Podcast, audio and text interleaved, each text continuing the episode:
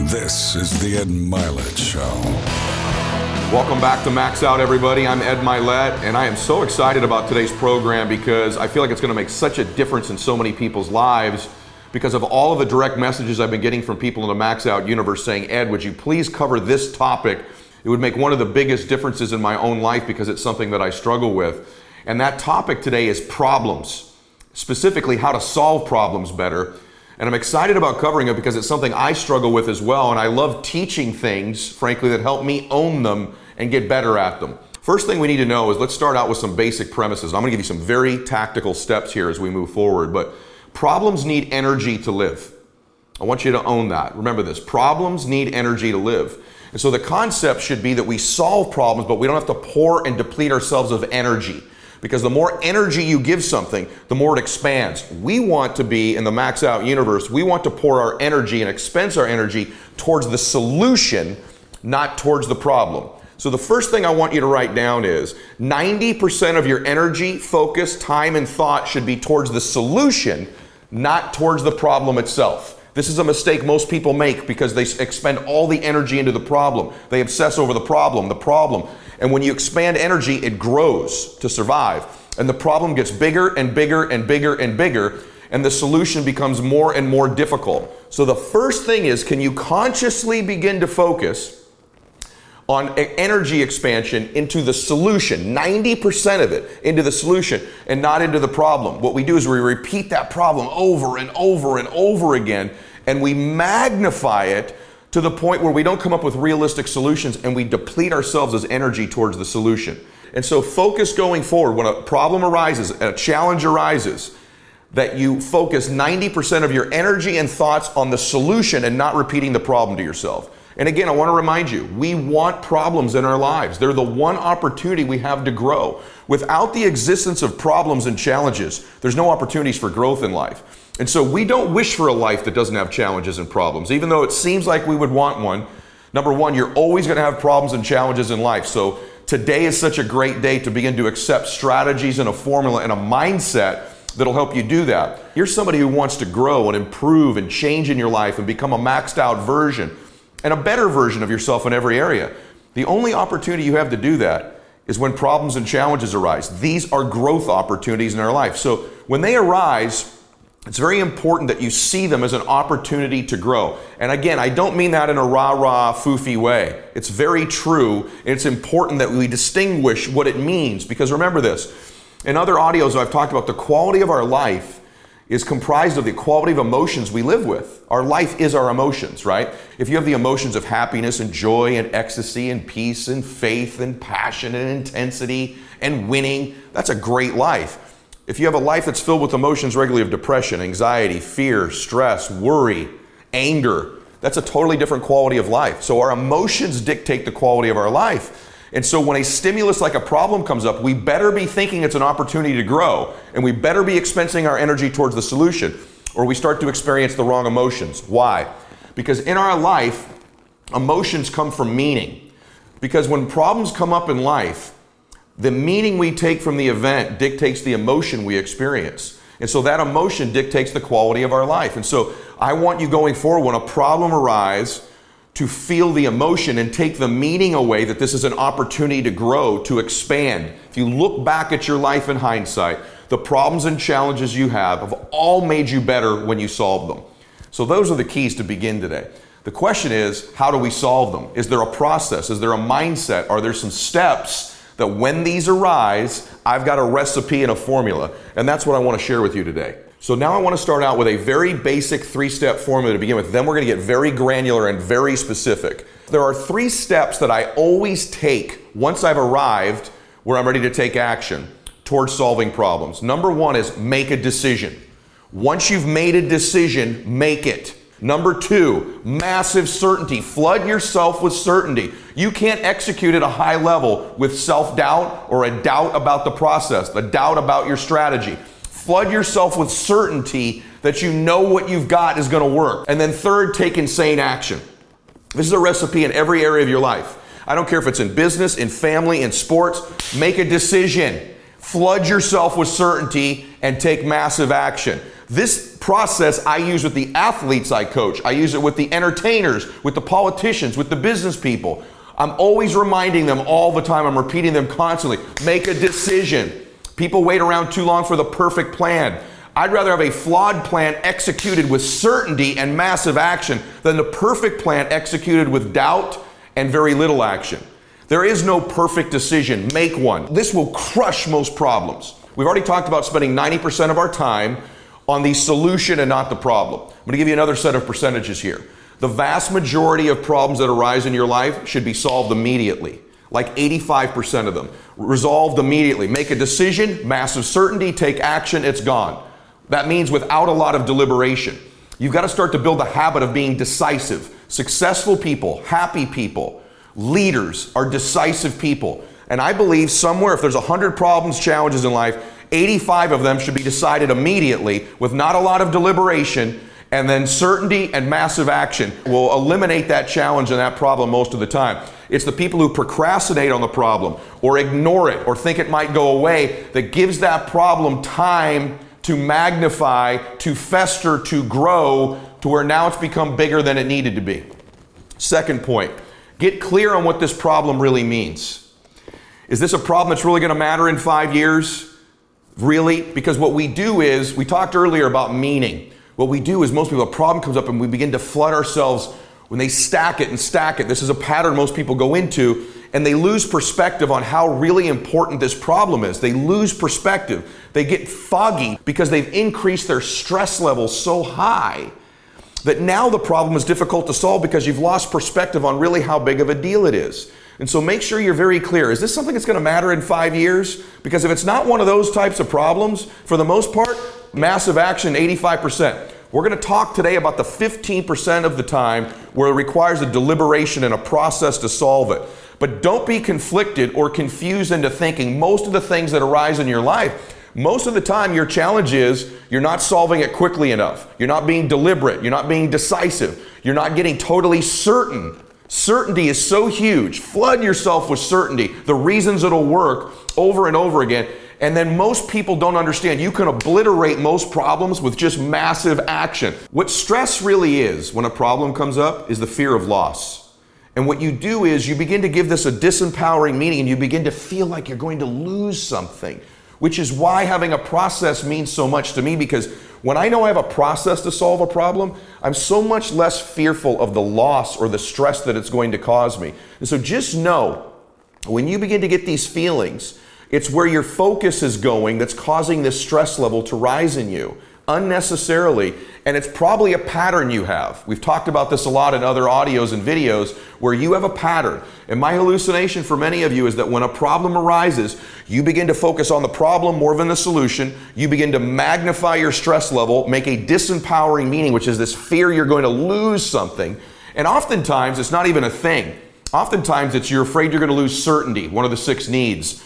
You're going to lose your uncertainty. You're going to lose your significance. You might lose someone's love, right? You may lose the ability to grow or the ability to contribute, but you begin to focus on what you're going to lose, and that fear magnetizes the problem and causes you stress. Stress is not a great place to live from, it's one of those disempowering meanings, and it's also a terrible place to make decisions from to solve problems. And the third way you create stress when a problem comes up is physically in your body, what I call like your state, your physiology. You begin to get tense, don't you? You begin to hunch over. Your breathing gets shallow. You kind of get closed. That worry, that feeling we get. You know what I'm talking about. This stress level that you use your body to create. Listen to what I just said. You're using your body in such a way to magnetize and elevate your stress level. See, that physiology of hunched over, shallow breathing is something that is the same as depression, as fear, as worry, as stress, as pain, as anxiety. It's the same thing you do with your body to create all those emotions. You may need to check if you do this to yourself when a problem arises. The other type of physiology is like when we're working out, when we're laughing, right? Ecstasy if you're with your significant other, right? That problem, that, that, yes, that celebration, that's a different physiology, isn't it? It's your back straight, you're breathing deeply, you're smiling, you're using your whole body, your face muscles, right? Your face is smiling. There's a certain way you do laughter and joy and pleasure and ecstasy physically, isn't there? And so when a problem arises, check your physiology. You can't make a great decision from a bad physiology. You can't make a decision in stress. And so I'm checking these things all the time. One of the biggest things I check when a problem rises is my physiology because I have a pattern where I go back to that depressed, worried, stress, anxiety physiology, and then I either can't make a decision, I can't execute. So check that pattern with you. When a problem arises, what do I do physically? This is something nobody talks about but you probably get quiet and hunched over. You start repeating those thoughts and magnifying it, and you're using your body in such a way that elevates the stress and gives you a disempowering physiology to make great decisions. So get back to that workout, ecstasy, laughter, joy, passion, physiology. Just move your body, do some jumping jacks, take a quick run, take a walk right? You've all probably had the experience where you've solved problems working out, you've solved problems in the shower, you've solved problems in a peak physical state. So change your physiology, you can change the ability to solve that problem. Okay, so let's now transition into a very step-by-step process that I want you to utilize when a problem and challenge arises. That's not in the 85% category that should be solved right away, right? Remember this, worry is a misuse of your imagination. So is stress. So make sure you're taking an empowering meaning. One more meaning I want you to take away is problems are always an indicator that you're making progress. This is so counterintuitive to what we think. When a problem arises, where our mind will naturally go is, I'm losing something, as I said earlier. I'm taking a step backwards. But the actual arrival of the problem, its mere presence in your life, is an indicator you're on the road to progress. Otherwise, it wouldn't be there. It's an impediment to the next level, but it's an indicator of progress. These are all things you must know and believe to be true so you take the right meaning away so you make the right decisions. Number one thing you must do define reality. What does this really mean? What is really happening right now? Not the story you've already started to tell yourself about what's happening, but can you get clear? Can you step out of your own situation and look at the problem from an independent perspective, from an unbiased perspective, and define reality? What really is the challenge? What really is the problem? Without telling your story about it. We all begin to tell an immediate story. Here we go again. People always do this to me. I'm going to lose that. If I had made a better decision here. And what we do at this stage way too early is we begin to assign blame. Blame should never be assigned in the problem solving process. That is post mortem. That is after you're done solving the problem and it is dead.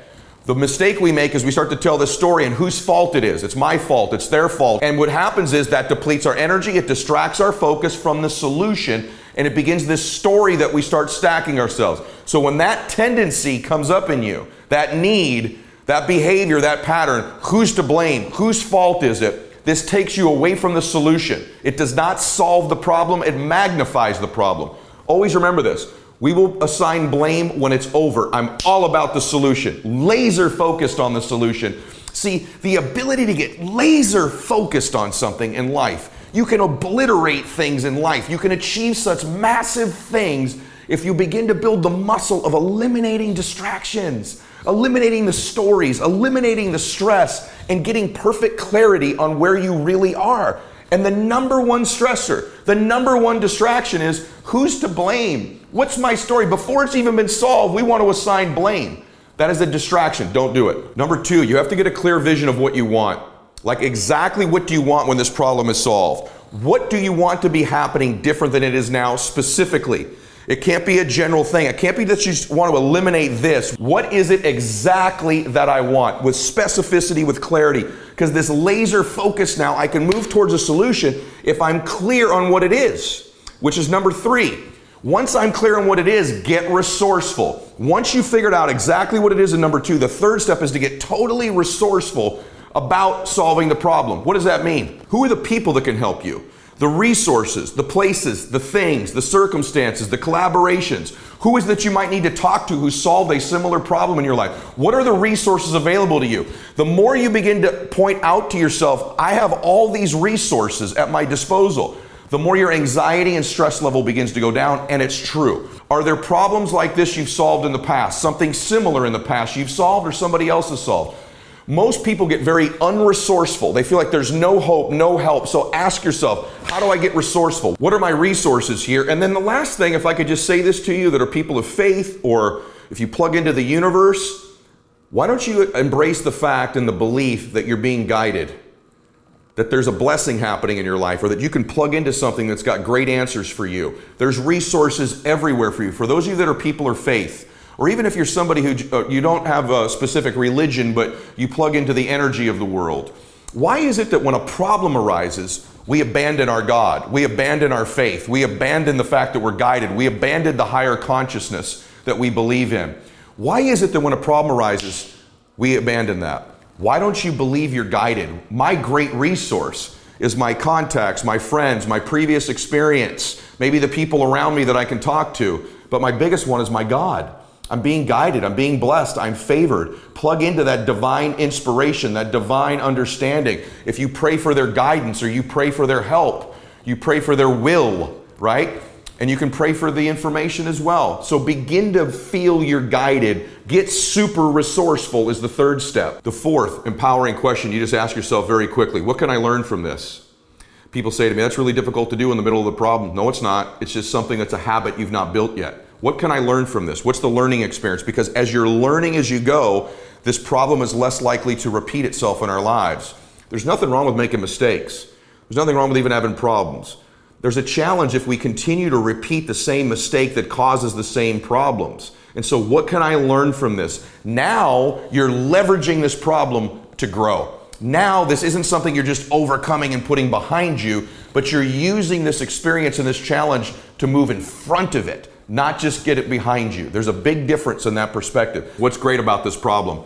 That's a difficult question to ask when you're going through the middle of it, Ed. No, it's not. Not if you build the habit, not if you begin to think like this, because what that does is it changes the meaning to you. It puts you in an empowering state and not a disempowering state. So, what is great about this? There are always great things in having problems and challenges, whether it's going to be that you'll be more prepared next time, or you're going to put things in place that will prevent it from happening next time, or what you're going to learn from it, or how you're going to grow from it, or who you're going to connect with from it, or the other ancillary things that are going to be improved, or the fact that it just gives you a challenge and keeps you alive, right? But what's great about the problem? It just helps you take the right meaning. The more we can get in the right state and the right meaning, the more we're going to be able to do the three things we talked about, which is make that decision, load ourselves with certainty, and take take massive, insane action. Number five, what's not perfect yet?